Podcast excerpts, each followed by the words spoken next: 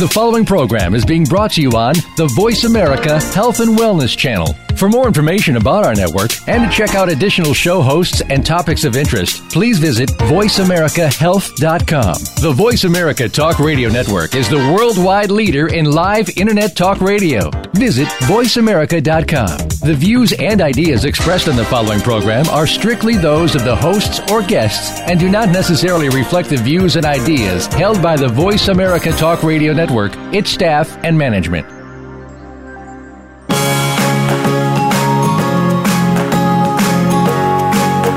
Welcome to Breast Friends Cancer Support Radio. Your hosts are Becky Olson and Sharon Henifin. Our show is here to help breast cancer patients, survivors, their friends, and family with the resources, support, and inspiration they can use right now. Here are your hosts, Sharon and Becky. Welcome to Breast Friends Cancer Support Radio. My name is Becky Olson. I'm a three time, 21 year breast cancer survivor. I'm also a professional speaker and the published author of The Hat That Saved My Life.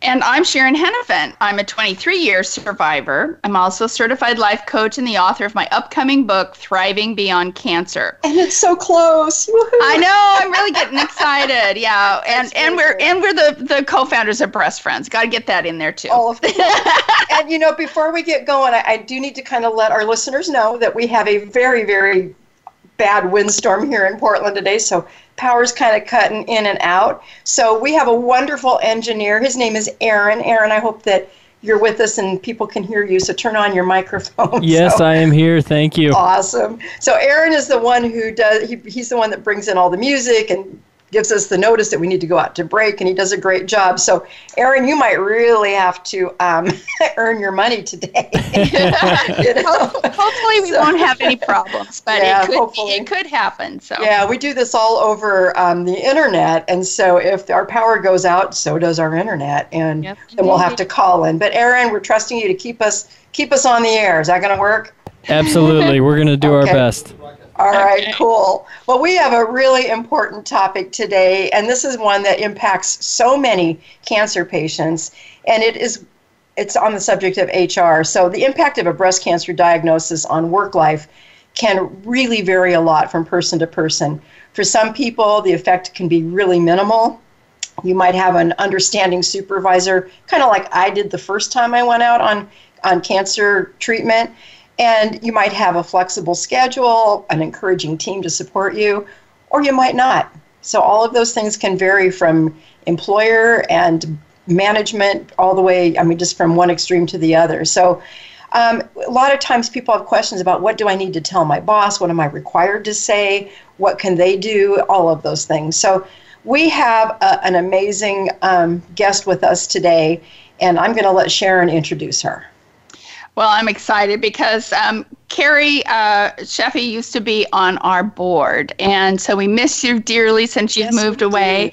but we, we really um, appreciate you, um, your leadership in this area. I know you've done this for over 30 years now, um, and of course we've known you for a long time, and and you bring um, tremendous insight into this topic. So today, uh, Carrie and uh, Becky and I will discuss ways to manage the emotional, physical, and legal aspects of balancing your job and your treatment. So, welcome, Carrie. Hey, Carrie, we're so glad you're here. Thank you. I'm so glad to be here as well. And uh, thanks for the reminder that I've been doing this for uh, 30 years. you feeling old, old, this morning? I feel old. but, oh. you know, when I started in HR back in the mid 80s, we really didn't have any laws in the United States protecting workers who needed that time off for serious illness or for employees who were disabled from those illnesses. And I've really been able to, throughout my career, watch and applaud as our laws have been expanded to protecting those rights for those of us fighting breast cancer and really other illnesses as well. And I think we have a ways to go in terms of providing paid leave, but at least right. we do have laws that protect our jobs and our, our rights in the workforce. And over my years in my career, I've counseled many employees on their rights to take leave. I've explained how our policies can help them and really done my best to support them during that, excuse me, very difficult time. And as you ah, know, I myself am a breast cancer survivor. I was diagnosed almost 10 years ago. At that time, I was working full time as a vice president of human resources for 10 years. National... Are you serious? Has it been almost that long? It oh my gosh. It has been. I know. Oh, ten, it'll be 10 years in September. Wow, yep. that's amazing, isn't it's amazing it? how fast time flies as we age. it does. and I look back at that time and, you know, I was busy, employed full time. My boys were 14 and 11 at the time. Mm-hmm. And I don't know if you remember, but I was also going through a divorce at that time. I do. I, do, do yeah. It, yeah. well, there's never a good time to be diagnosed with cancer, yeah. but there are certainly worse times, and you probably got one of them. I did, but you know, it teaches you what you're you're made of, and each one of our journeys is is different. And for me, it was really important to keep working and to have some sort of normalcy in in my life. And I was lucky. I had a very supportive employer. They let me take time off for surgery. Once I was back to work I could go home early if I needed to. If I wasn't feeling well I had two cushy chairs in my office so I'd push them together and take a nap. Um, oh, and yeah, and you know, having supportive coworkers is is really helpful. But not all women are that lucky, and yeah. there's I think a great deal of fear involved in having to let your employer know I've been diagnosed with breast cancer. Yeah. yeah. So let's you know, talk about the rules. Um, be, are there before we share before we do? I just want to share a really quick thing. Um, okay. Good. Well, you know, I went through breast cancer twice with my um, with my same in, you know, my same company, but I had two different bosses. And the first time I went through it, Carrie, I could relate to that that support. You know, I had a boss who was wonderful, I had a team that was wonderful, and they couldn't wait for me to come back. When I came back, there were there was a banner, there was a you know plant, there was a party, you know, welcoming me back. When well, I and you also got cards the whole time you oh, were I did. gone. Yeah, you know, that hurry was, back, hurry back. Yeah, yeah, it was wonderful. And then the second time I went out, I had a boss who kind of couldn't wait to get rid of me. And when I came back, there was a post-it note on my door that says "Come see me." And when I it's like really. And so when I got when I went in to see him, he had divided my team in half. He gave me all the ones that were at the bottom of the of the pool. I mean, it was just he just couldn't wait for me to leave. And it took me another year, but I did. So it was um, the difference of night and day on, on how you feel about even wanting to return to work. So yeah. it's this is a really critical conversation. So thank you for indulging me, Sharon. Now no, go back no, no, to the question. no, no, no. I and you're right. That is an important comparison too, because I remember that during that time you actually came back early because you felt you know like you could and and you um, were so encouraged by your team and hurry back and all of yeah. that and so you know you felt like you were actually being missed and i yeah. remember when i went through it as well that i i felt like the world was literally going on without me and it didn't matter you know if I was there or not. And Aww. and I remember feeling that, that breaks my heart. well, and and that's the difference though between you know like being excited to go back and feeling like eh, it doesn't matter if I go back or not. They're not missing me anyway. So what's the point? You know, or kind dreading of or dreading going back like I had on the second experience. Yeah, exactly. yeah, that was pretty exactly. bad. So all yeah. right, so back to Carrie. Sorry, Carrie, for we we did digress. That's okay. I'm just here waiting for you. That's okay. So let's talk about the actual rules around telling your boss and your coworkers, so people actually, you know, have some guidelines. Yeah. Well, I know we're going to be talking a little bit about some um, of you know the Family Medical Leave Act and, and that kind of thing, and, and there are some requirements there in terms of, of what you need to let your employer know. But you know, really there's no hard and fast rule that you have to tell your boss about what's what's going on and certainly you never have to give details. But if it's going to affect you at work or you're going to need time off, you're going to have to tell somebody. And normally that starts with telling someone um, like me in human resources because your human resources person is there to be your partner and your advocate in the process, and, and they're going to need some information from you, and we'll talk in a little bit about uh, the forms that you need to fill out and, and that kind of thing. But I also think before you know you get that diagnosis, and uh, what do I do? And you want to tell somebody, and for many of us, maybe we were headed back to work that day, right? When you just found right. out. Oh yes, uh huh. But I think it's really important that you kind of figure out and talk to your doctor before you talk to your boss because I think the more you know about the treatment that you're going to go through, the side effects, what your recovery is going to be like, the more you're going to be able to partner with your employer and really kind of create a plan that's going to work for you and for your employer. And if you just walk in and tell them, "Oh my gosh, I've just been diagnosed with cancer and I don't know what's going to happen and I'm I you know, everybody starts to make assumptions, right? Your employer's yeah, panicking really because, advice. you know, the last employee this happened to was gone for months or never came back and they left in the middle of this big project. And um, so if you know kind of what you're in for and um, what your schedule might be like, what your side effects might be like, when you're going to have surgery, if that's what's going on for you, you can really work with your employer in a, in a partnership way so that your needs are met but your employer knows you're going to do your best to continue to do your job if possible, or that you're going to be gone. But there's not that uncertainty. Yeah, That's that really makes good sense. Advice, Carrie. Mm-hmm. Really, I really agree. It kind of works the same way when you're telling your family. If you're if you've got kids, I mean, we didn't tell our kids really much at all until we had a, a basic understanding of what I was going to go through. Because why get everybody all, you know, really upset and excited over things that may not even be the case. So, right. Well, so, and yeah, sometimes we have ourselves dead and buried by the time you know when when we get that initial diagnosis. Because Yeah. again, like when I was diagnosed, I, I- the only people I knew who'd gone through it had been much much older and had died. So again, it depends on your perspective on all of that. And and to Carrie's point, maybe that's the perspective that your boss might have. And so Exactly. that's maybe what they're thinking is going to happen and that's hopefully not the case um, and so in in most cases i think for for uh, all of us i think our tendency might be to kind of have a little bit more uh, tendency to talk too much about it but um, i think that's great great advice to just Yep. kind of wait until you really know what's happening Yep. yeah Very that's good. You know, just like Thank you. everyone's situation is different. I think we're all different about our our privacy, right? And how much we really want to share with others. And you're going to have to tell at least human resources some information about your illness. But one important point I, I think is to know that your boss and human resources should never, ever, ever share your medical information with others.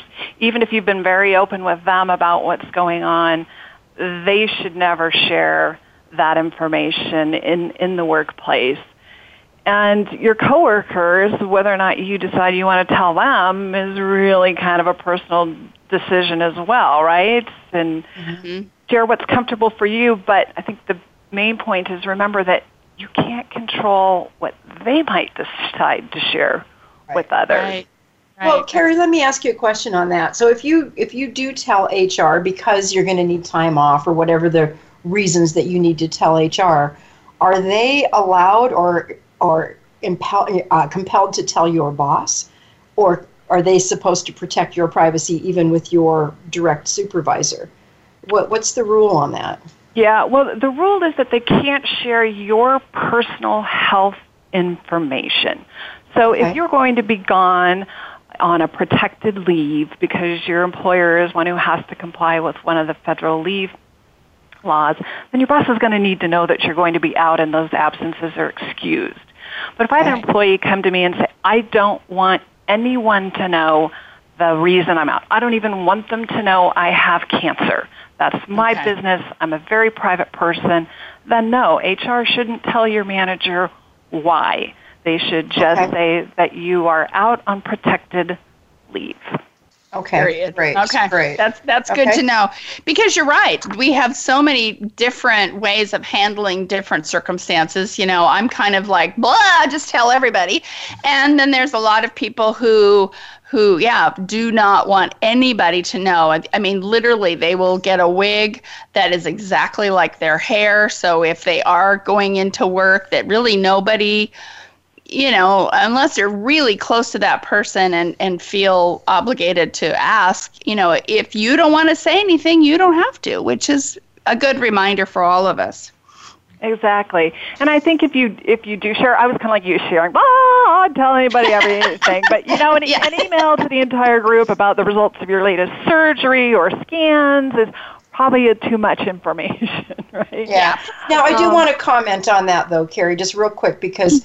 Um, with the patient's permission. So, for example, when I went out on cancer, um, I was gone for six months the first time around, and Sharon had my permission to share with all of my colleagues and so she would she set up a group distribution and she had my permission because you know I really did not want to go through this alone and the fewer people you tell the more likely you are to go through it alone so yeah, she had my permission to distribute information. You know Becky had chemo again today. She's doing okay. She would love to hear from you. Here's her address. And that was part of the reason I got so many cards in the mail. Right. And and people were saying oh we really miss you. We'd love you to come back. So so with the patient's permission, as long as you know it's you a have different it, situation, right? It, yeah, it, it's okay then to share that information. Wouldn't you agree, or is is there even still some risk then? Um, no, I, I do. I, I, and, and I think it's important that it, when you're the one going through this, that you're clear with HR and your boss or your coworkers about how open you wish to be. And if you're if you're a private person, but you have some coworkers you want to confide in, I think it's important to be really clear. I'm sharing this only with you here in the workplace.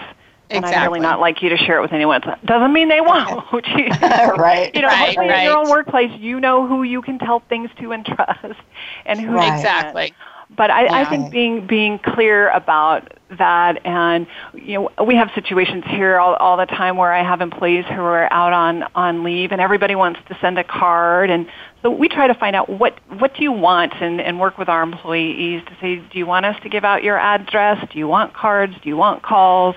And and yeah. try and provide what they need. And because you're right, work can be a great support uh, for you, and yeah it's important to, yeah. to be clear about what, and, what you need communication wise especially if that is your you know like in my case i was a working mom and you know that was my social outlet was people from work. And so you know obviously there's some people you're much closer with than others but at the same time um, you know having the ability um, uh, to be able to share that is important too again to to whatever degree you're comfortable with. And i think that's the that's the point right? Yeah it is, and, and Carrie, just just a real quick idea that I wanted to also share with you. Another reason I got so many cards in the mail, and again, it was with my permission. But one of my coworkers, her name is Heather, she went actually out to the store. She bought a whole bunch of of funny cards, and I didn't realize that they had a card signing party. But she brought all the cards to the table one day and had my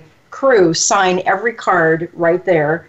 And then, and she bought stamps and she put stamps on and addressed them all. And then about every other day, she would drop one in the mail. Now, I didn't know they signed them all at once. I'm just getting a card every other day in the mail saying, We miss you, but they were all funny cards. And nobody right. was pressuring me. They were just making me feel missed. And like like they hadn't forgotten you. Exactly. Exactly. Mm-hmm. So, you know what, with that, we're going to go out to a quick break. Um, when we come back, we are going to kind of talk a little bit about what it, you know, the decision to work through treatment and that kind of thing. So, stay with us. We'll be back in a couple minutes.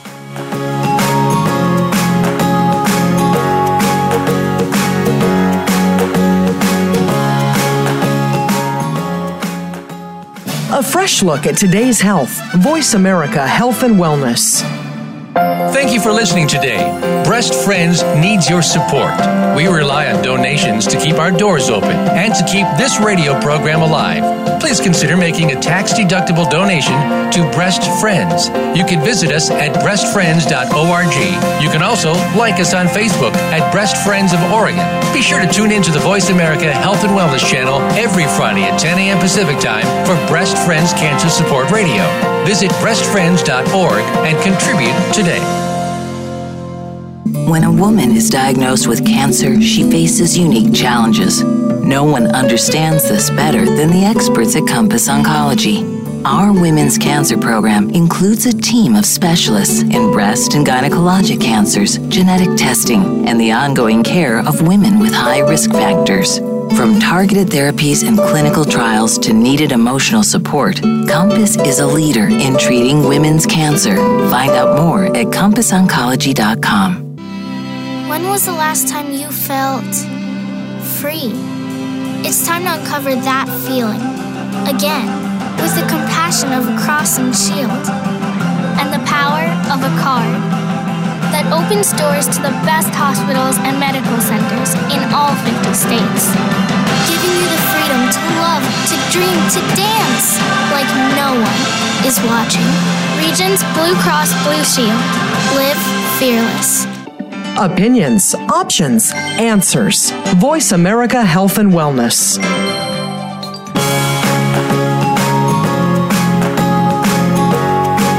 You are tuned into Breast Friends Cancer Support Radio.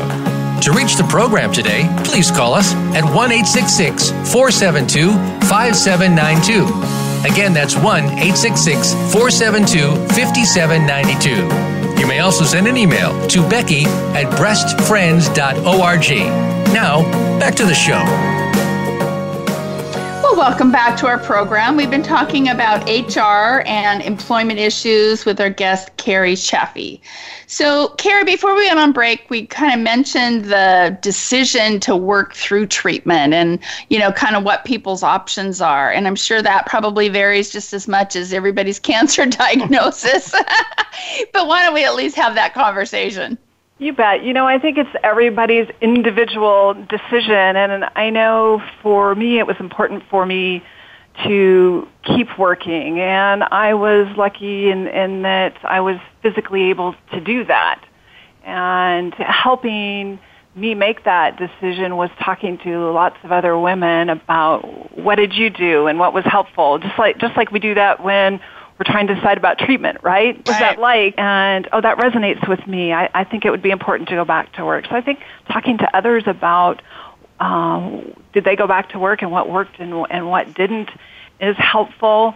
Um, but I, I think before um, you you start treatment, you need to talk to your doctor about the kind of work that you do. How physical is it? What are your tasks, your responsibilities? How much time do you spend at work? And really get to know from your doctor about side effects, how those can be managed. Can I physically do my job? And mm-hmm. you need to know that before you you go into treatment. And, and your employer, when I put my HR hat on, I want from your doctor information about whether or not you can can do your job. And that's what right. I'm going to go off of as your employer. So if the doctor says she's going to need three weeks off for surgery, and after that she's going to have chemo treatments, and she'll probably need to miss two or three days every other week. Mm-hmm. Mm-hmm. That's what I need to know to make sure that I'm giving you the time that you need off from mm-hmm. work. So it's important that you talk to your doctor before you make that decision about whether or mm-hmm. not you're going to work sense. during treatment. So what happens? What happens if you end up with you know some severe side effects that maybe we didn't anticipate? Then how do you handle that kind of situation you know, then I, I think the important thing, I think the important thing with all of this is to stay in communication with your employer about what's going on for, for you. And if you're finding that you're just not able to handle the side effects like you had hoped you would, then you need to talk to your doctor and get a note from your doctor that says, nope, you need, maybe you need to be off work um, at all. And I know we're, we're going to talk about that next um, or maybe you need a, a little bit more time off. Um, and then and before you come back to work. So just mm-hmm. keeping that communication open, working with your doctor, and having your doctor document for your employer that this is this is what you need. And you know, it's really hard for me sometimes as an HR manager. I know what someone's going through. Um, right. I hate, you know, I know what you're going through. I know you're sick. I know you're tired. I have to ask you for a note from your doctor. Right. Right? It's mm-hmm. not that I don't believe you, but I have to be consistent in, in my policies. So I, one thing I would say is, you know, if your HR department is always on you for a doctor's note and it's like, can't you see I'm sick? Yeah. Um, it's because we have to be consistent in our policies and, and get notes to show that if we ask one person, we need to ask them all for that.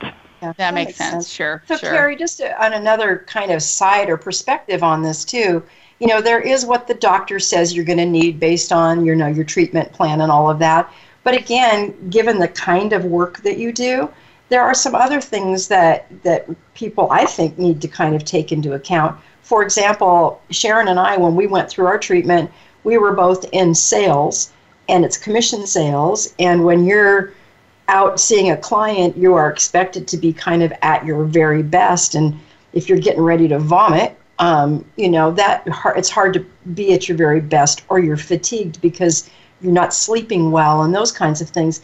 It's really hard to be at your best and represent, you know, your company and do all the things you need to do to make that sale. So that's mm-hmm. one thing. And the other thing too is if your immune system is down because of all the chemo, being out in the public and being around people who are sick isn't probably also in your best interest. So some things to take into account when you're having that conversation with your doctor is, you know, the requirements of your job and how yeah how you have to be kind of on top of things. So, and I can tell you this, I didn't feel on top of it, so I took my short-term disability and I hightailed it. So, yeah, happily, yeah. you know. Well, and also nowadays um, things have changed a lot too, and so there's a lot of people that have the flexibility to work from home, and so you can still work, but if you need a nap in the afternoon, you can go do that, right? But but you can still come back in your in your slippers and and you know continue working um, uh, most or all of the hours that you need to put in to actually continue to get a paycheck. And again, with so many people who are used to having two incomes, um, or maybe they're a single parent, or whatever the situation, sometimes um, you you know have to work. You you don't have a choice. And so again having that conversation with your with your HR department with your boss keeping those people informed. Maybe you haven't worked from home in the past but maybe this is a, an option you can bring up that might work.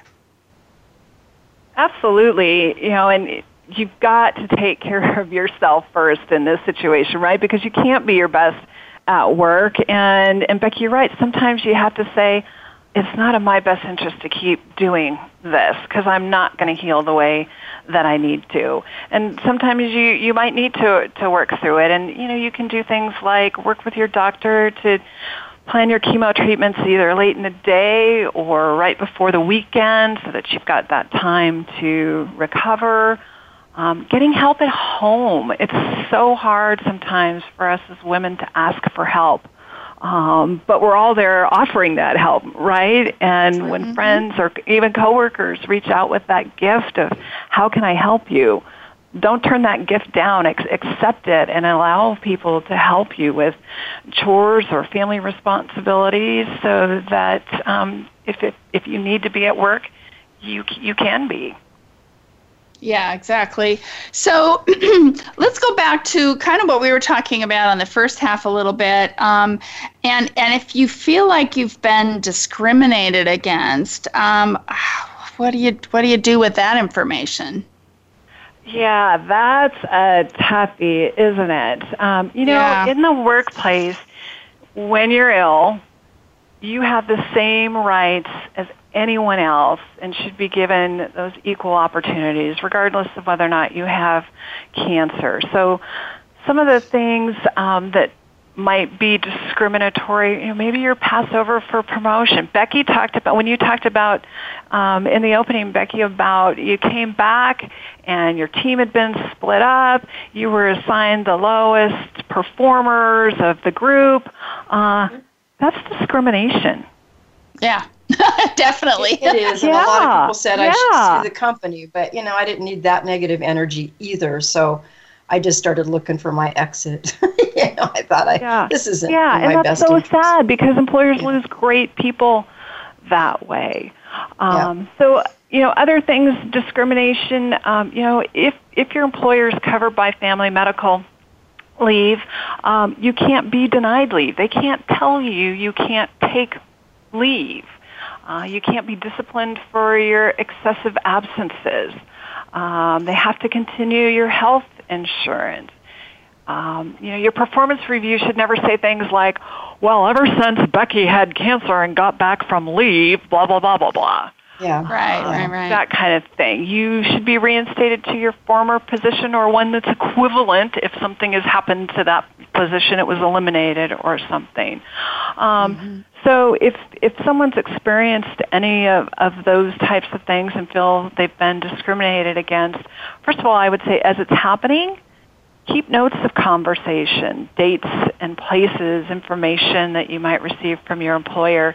So many times in employment situations like this, it's a he said, she said kind of thing, right?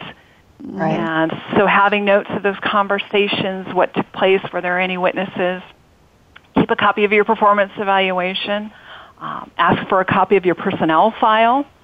Um, talk to HR. I, you know, I would love to think that every HR department's like mine, and that we're we're here to help our employees, and we care about employees. I know that's not always realistic, but I, I hope that for our listeners, your HR department is someone you can go to and express your concerns to. Yeah, mm-hmm. that's true. in a union environment, of course, you'd want to talk with, with your union rep. Um, every state has some type of employment regu- regulatory body. Here in Oregon, it's called BOLI, Bureau of Labor and Industries. You can contact someone at that agency, or you can actually file a complaint with the EEOC within, I think it's 180 days of the time that you think the discrimination has occurred. So there is a time frame. Becky, you can't go back. Thank God. 180 days. Yeah, you but, don't want to do that. Um, yeah. yeah, but it is important that you that you know there's there is a, a time frame in which you would have to file a, a formal complaint. Yeah. That makes sense. Yeah. Because like and like Becky said, you know, sometimes it's just you know, yes, you were discriminated against. I remember uh, getting a, an evaluation not too long after I got back to work, and I was off for 11 months. And part of the evaluation had to do with like, well, you didn't make any sales during this period. Well, I wasn't working during that period. you know, you know, but because it's a rolling report, you know, um, I it, felt like I was being penalized for that. You know, so stuff like that. You know, sometimes you just kind of go, ugh. You know, it's the negative energy and the you know all of the stuff that that's involved you know sometimes it doesn't feel like it's worth it but at the same time if that's the culture of the business that you're in and it's plain old not fair um, yeah then then you probably do want to take up that stake when you feel a little better and that's good that you at least have 180 days to make that that complaint. So you know maybe at first you won't um, feel like doing it but maybe after a few months you might. So and then there's the thought. bosses who do everything by the book as far as all the legal stuff. They make sure they've crossed their I's. No, they dotted their I's and they crossed their T's. I always get those mixed up. I know. Um, but but they what they do is more subtle. They're bullies. They treat you kind of disrespectfully, but nothing you can really say. He or she did this, but it's all in the tone and the attitude, and that's kind of what happened with my second boss you know, when I came back, there was just this this underlying current of he was disgusted that I had cancer again and had to go out again. And so, what do you do in that situation where all the rules are being followed, but there's just this this bully mentality? Is there something that can be done about that or not? I mean, well, know, I, uh, let me butt in on this one because to me, that's kind of a, a boundary thing. And, you know, if, if it's, it's hard to have those conversations, but to me, you'd almost want to challenge some of that mentality. But again, I, I wasn't strong enough back then to even have done that. But, you know, that, that would be my answer to that question. What do you think, Carrie? Yeah, you know that it's so hard because it's just really not most people's nature to address those kinds of things in, in the workplace. And unfortunately, what happens is employers lose good people who just say, I'm just not going to put up with this. But, yeah, exactly. you know, in, in a perfect world, an employee would say, you know, hey, boss, can I, can I have a conversation with you and, and give you some feedback. And hey, when when you approached me today about my work on on this project, I just really sensed that you're angry with me because I was gone and. um, you know, your tone of voice and what you said about X, Y, Z just really made me feel like you're you're upset I was gone and I had cancer. Um, yeah. And, it's not like know, I chose to do it. yeah, yeah. You know, you know. Gee, I'm sorry I'll let you down, but uh, this has rocked my world here. and I've had more important things to do, like stay alive. Yeah, yeah, exactly. But yeah, and that's know, that's a that's a hard conversation. But I think um, I, I remember talking to one gal who I was um, helping a few years ago and she when she went back to work after being gone about three months she um, she got this tone this kind of attitude like oh you know we've been covering for you for the last three or four months and oh you know i had to do so much work and blah blah blah and it's like you know, again, that's kind of that victim mentality. And it's like, I didn't choose to have cancer. You know, I would have traded places with you at any moment to be able to work and have you go through it. You know, I mean, it's not like you do this on purpose. So, um, and again, there's people who who take advantage of their circumstances, and I get that. But again, I think uh, it is a boundary issue, and you kind of need to just address it and um, be as upfront as you can. Not be mean, but just say, hmm, you know, I'm sensing a little animosity here. What's going on? you know, I I didn't, you know, I yes, I I was gone, but this was not a vacation. You know, this was this right. was out of my medical nece- necessity. Yeah. You know, so in a union company, my... Carrie, just real quick, in a union um, environment, should if an employer employee was going to have that conversation with their boss, should they bring in a member of the union with them to observe, or is it better just to have that off the cuff kind of, hey, you know, this was really hurtful kind of conversation privately? What do you think is best? Oh gosh, you know that's that's a really good question, Becky. And my expertise really isn't in the the union world, but okay. I think that I, I think in a union environment, it's almost always best to have your rep with you. If you're just going to have a quick, hey, boss, you know that that comment you just made kind of stung here, and um, just kind of a quick, hey, I'm going to call you on this, but you've done that three times and it hasn't changed and now you really want to have a more formal conversation, certainly okay, that's I, I good think advice. you want to have yeah. your your rep there. And and I just okay. want to make a, a quick point on employees who filled in for you making comments.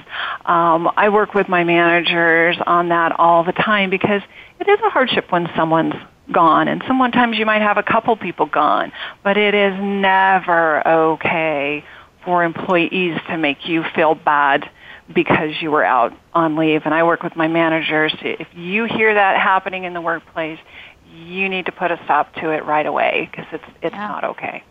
Yeah. yeah. it is. It isn't okay, and it, it can kind of um, escalate too if you don't put a, a stop on it too. Yeah. So who would the employee say something to if if they were starting to feel that way, uh, you know, with their coworkers? Who do you say something? I mean, you can say something obviously to the coworker like, "Wow, ouch," you know, that really stung. But if it continues, yeah. what, what does the employee do? if it, if it continues, I would I would move up the chain and, and go to your joint supervisor and say, hey, this is what's going on. I've asked him to stop. It's really making me uncomfortable. I'm trying my best. I am back, yeah. and they just keep throwing this in my face, and it's okay. not okay. Um, okay. And if that doesn't stop it, go to human resources. Okay. Yeah, well, sense. we're go- we're going to go out on another break. Believe it or not, we are two thirds of the way through our show. So um, stay with us. This is such great information. We'll be back in a couple minutes.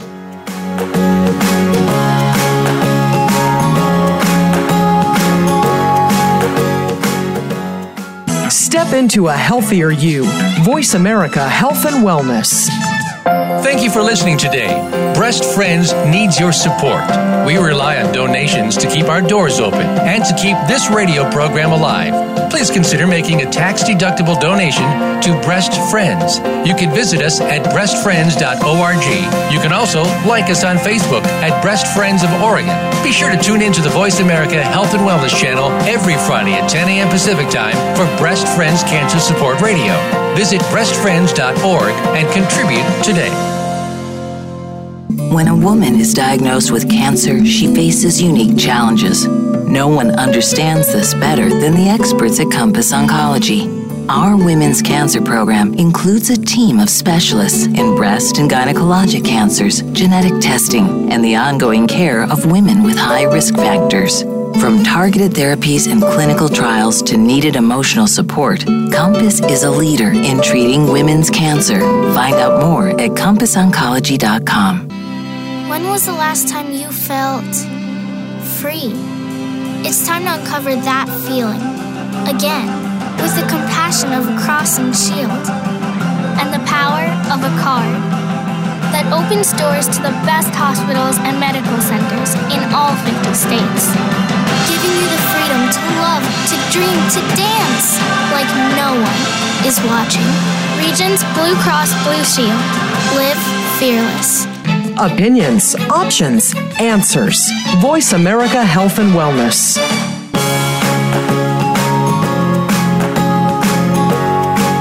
You are tuned into Breast Friends Cancer Support Radio. To reach the program today, please call us at 1 472 5792. Again, that's 1 472 5792.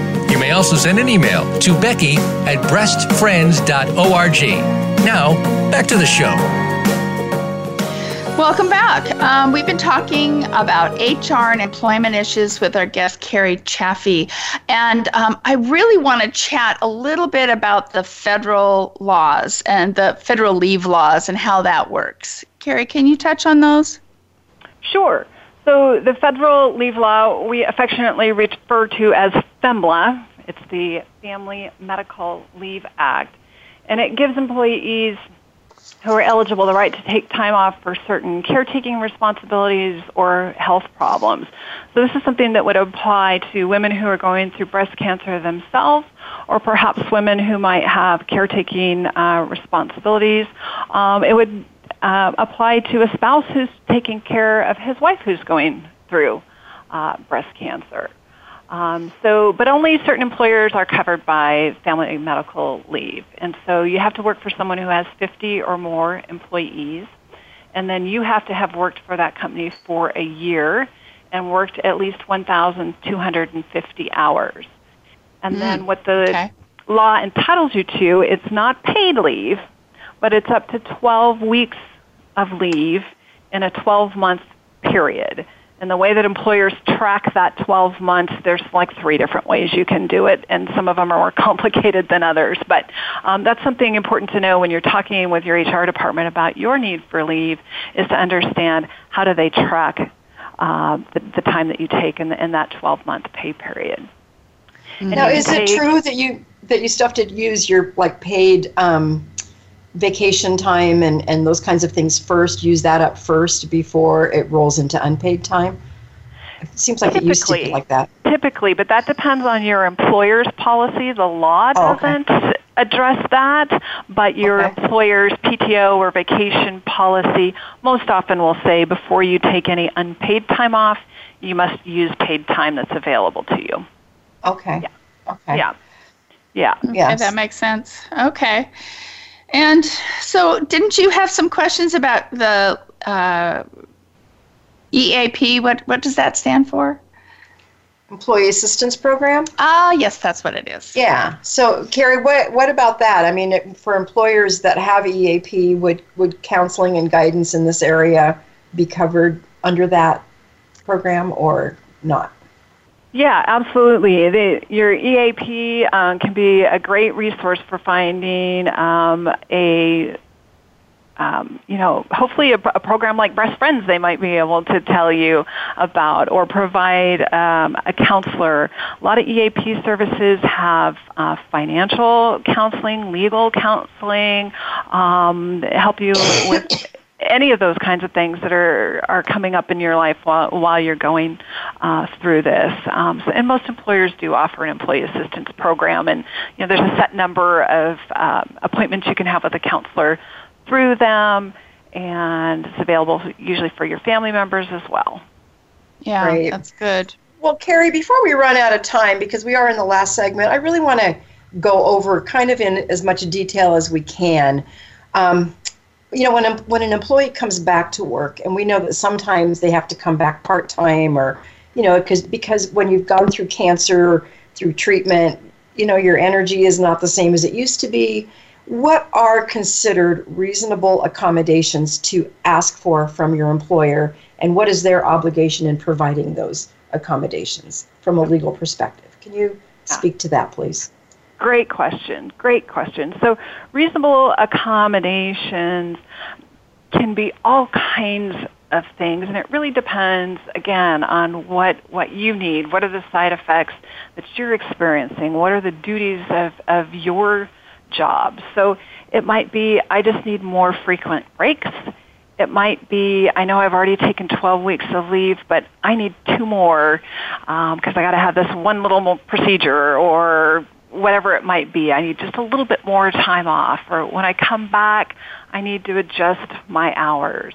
Maybe there's a particular duty that I'm just not ready to lift that amount of weight yet. And for six months, my doctor says I need to have somebody else do that for me. Um, mm-hmm. Employers aren't required to totally change your your job forever. Um, you need to be able to come back to work and do your job with those reasonable accommodations. Um, and you need to be able to perform your job and, and meet your employer's uh, performance standards. Um, okay. So, some examples, um, you know, um, maybe you're in a machine shop where there is radiation nearby and your workstation is kind of close to that area moving you to an area of the plant where there's no radiation exposure would be a reasonable accommodation, right? Okay. And reasonable accommodation means something that your employer can reasonably do and that if there's a cost involved, that it's a reasonable cost. And mm-hmm. I, I have never had somebody ask for me, knock on wood, for something that we didn't feel was reasonable or, or that we could um, accommodate. I have an employee right now who um, may need to have hand controls put in his vehicle and his mm-hmm. job requires him to drive. And so we're looking at what's the cost of that going to be and is that something we can just pay for for him? or split the cost with him. Um, but you know, as long as it's not hundreds of thousands of dollars, that's a reasonable thing to do. So, mm-hmm. what if mm-hmm. it is hundreds of thousands of dollars? What happens to this employee at that point? If they, if the company doesn't want to invest that money, then what happens? If, if, if it's it's truly unreasonable for the the company to do that, then we have to say that that that, that person just is, is not able to perform their duties, and there's not a reasonable accommodation, and in in most cases, we would probably look at needing to let that employee go and say, mm. you know, please come call us back when you when you're ready. Um, you know, hopefully most employers will say, I'd love to have you back, but um, we we can't do it. Um, in, in this instance, and those are okay. those are tough, tough, tough calls. I'll bet. I'll bet. But yeah, so they're not the tough. employer is not required to try to put you into a different job completely or you could you could do that, that if you had choice? if you had a different job. Um, so if it were me, I would exhaust all options before doing that. Um, but but if if there's just no way that we can do that um, for you, you, employers get in that in that tough spot. Yeah. You know, we've had that happen with some of our patients that we've worked with and you know, they've been on on disability or you know, been on family leave or whatever and then when they go back, their employer says to them, Well, we don't have a job for you anymore. And then we hear about that. And it's hard to know what to tell them to do because, you know, we're not legal people, we're not attorneys, we're not HR right. specialists, but um, we hear that more often than we like. Um, yeah. You know, and it's and it's not even necessarily from what the patient is telling us that it's because of something like the hand controls. It's unreasonable. It's just when they got back, their job either no longer existed or was filled by somebody who they felt was doing a better job or something. And so they're being either let go or moved into some very low position with much less pay.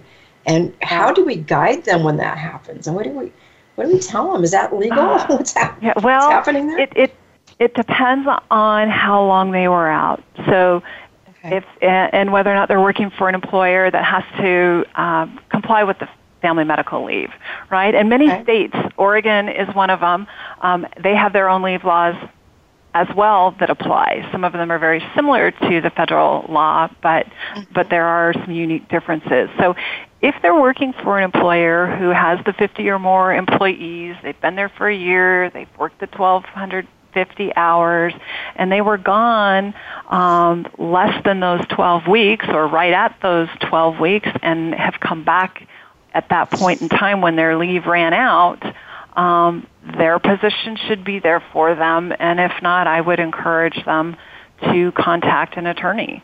Um, if they've been out for six months, um, they've used they used up their protected leave time, and the employer doesn't have an obligation to continue to hold their job. So it's probably a matter of making sure that is there were they covered by their employer for leave, and how much leave time did they take. Okay, and so if it's a small employer under fifty then these rules don't apply. Right, right. The, the federal yeah. rules don't apply. Correct. Okay.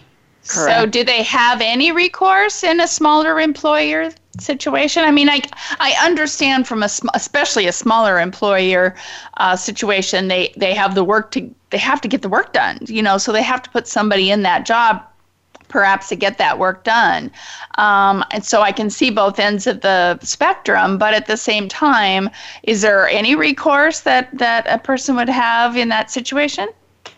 You don't think it dep- it's going to depend on their state law, and I'm racking my brain okay. to remember what Oregon's um, law is, but uh, it may be 25 employees, so it makes it a little bit smaller.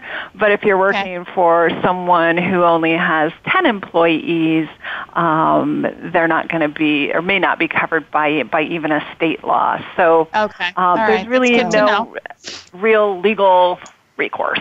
Yep. Okay. All right. You know, I'm, I'm proud of us, Sharon. We're a much, much smaller organization than that. And we had one of our employees left for a year to go take care of somebody back east. And mm-hmm. we couldn't wait for her to come back. So. Right, right, right. I mean, obviously, people had to kind of take on her responsibilities, yeah. but that job was definitely there for her yeah. when she got back. So. That's yeah, awesome. I'm very proud of that. I think that was that was good. So, well, Carrie, this has been such really great information today. Um, we only have about three minutes left until we close, but do you have any, is there anything we didn't cover that you feel is really pertinent to the to the discussion? I just can't believe how fast some of these shows go.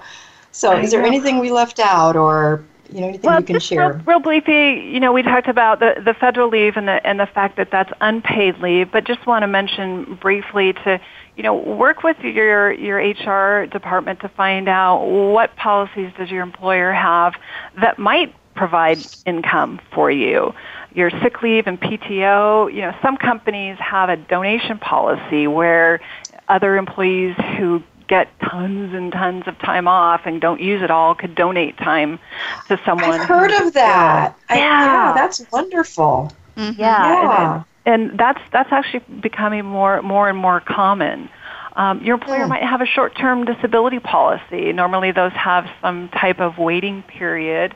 But once you've met that waiting period, if you're not able to work or you're only able to work part-time even sometimes, that policy can pay you a percentage of your normal pay.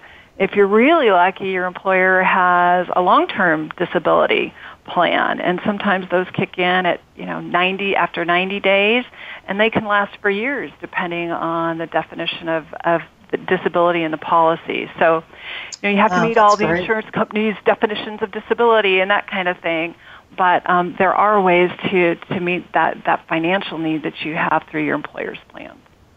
So one last quick question: If you are the employer and you have a an employee that you believe is is um, taking advantage, you know, misusing the all of these programs, is there any recourse for them? Yeah, that's a tough one too, and and that goes back to kind of what I was talking about earlier about why we always ask for doctor's notes because in, yeah. in that situation, that that's rare, but it can happen. And in that yeah. situation, I would encourage an employer to go back to what did the doctor say, and yeah. if the employee is missing more time, and you really need legal advice as you're doing this because there are rules about whether or not employers can contact doctors and who at the employer can contact the doctor and what you can talk to the doctor about. Right. So okay. very well, Carrie, we are out of time, kiddo. That's it. I'm All right. Getting, I'm getting getting the message here from our engineer, but um, so we do need to go. We do want to thank everyone who's listened to this show. If you think that you know someone who might benefit from hearing this, please tell them about our program. This show will be uploaded to our archives in about an hour, and then it'll live there permanently so they can always go online and listen to it. So, Carrie, thank you again for being a guest on our show. For the rest of you listening, um, we always have topics of interest. If you have an idea, please send it to us. And just know that we we will be back next week. And until then, remember, there's always hope, and we're here to help you find it. Thank you for listening to Breast Friends Cancer Support Radio. Please join Sharon Henifin and Becky Olson again next Friday at 1 p.m. Eastern Time, 10 a.m. Pacific Time on the Voice America Health and Wellness Channel. There is always hope, and we'll help you find it. We'll talk again next time.